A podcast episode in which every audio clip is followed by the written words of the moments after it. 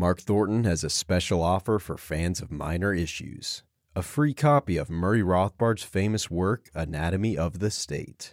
This is a limited time offer, so act fast. Get yours today at Mises.org slash issues free.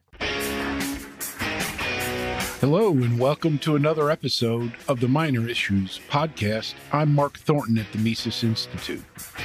Well, I thought we'd have a little fun today at the expense of the Wall Street Journal and the good people in the state of Oregon. Some of you may know that in recent years, Oregon, through a ballot initiative, decriminalized hard drugs. The Wall Street Journal, about a month ago, ran an article Oregon decriminalized hard drugs. It isn't working. So, the topic of today is the fact that Oregon decriminalized hard drugs, such as methamphetamine or crystal meth, which you will remember from the hit series Breaking Bad and then fentanyl as well is another example, really the latest step product of the war on drugs. Now, previously, you would be arrested for possession of one of these hard drugs, but under the new rule, you just get a ticket with a rehab number that you could call for help. And this amounted to a waste of time for the police. Drug use became more visible. It was bad for business and few people were actually taking advantage of the free rehab that was made available by the state. And not surprisingly, there are efforts to recriminalize these hard drugs. There was no new incentive other than these little tickets that the police gave out. They gave out 6,000 tickets, but only 92 people bothered to call and talk to anybody about getting into rehab. And if you didn't call, there was supposedly a $100 fine, but even that wasn't enforced.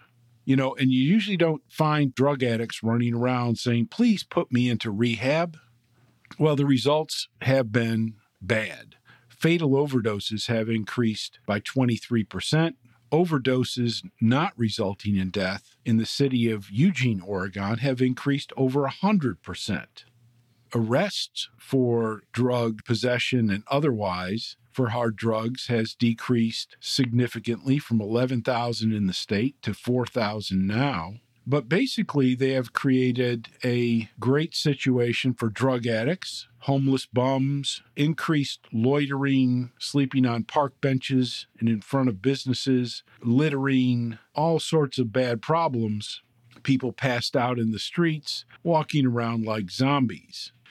One bookstore owner and deadhead, and also an avowed communist, voted for this measure to decriminalize drugs. She thought that things would be different and that she and others think now that the laboratory of democracy has failed them and efforts to re legalize drugs are on its way.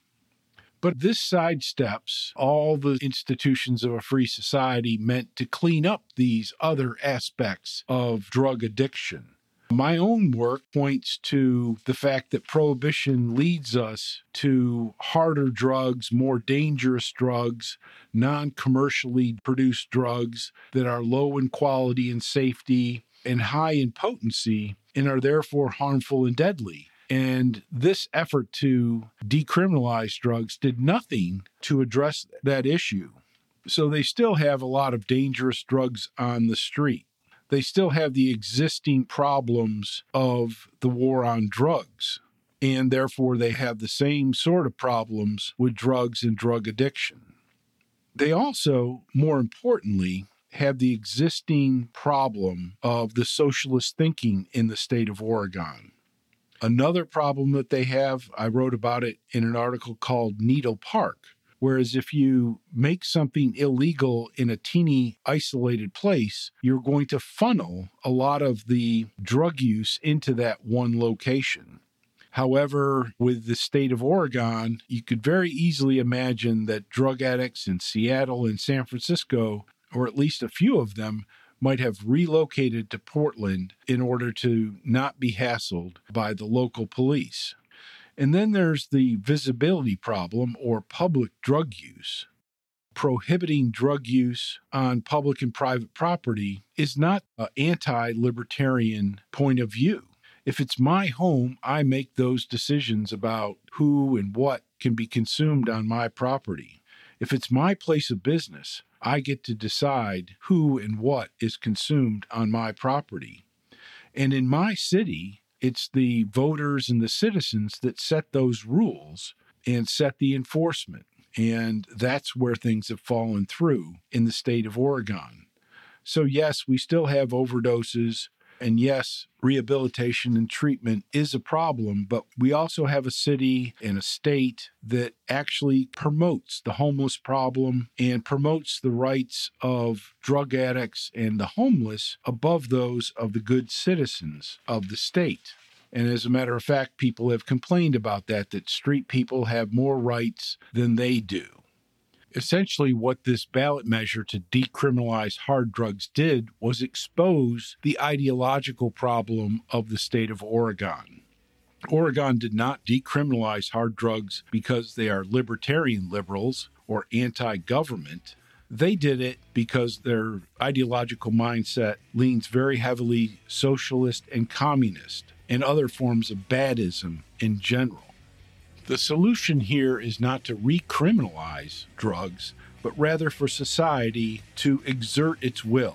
And when I say society, I'm talking about the nexus of private property owners must exert its will on their homes, their businesses, and in public places. This is something that must be imposed on the public sector as well because that's where the problem lies and the public sector must establish rules for public property or they must privatize or sell public property so that it's controlled by private property owners.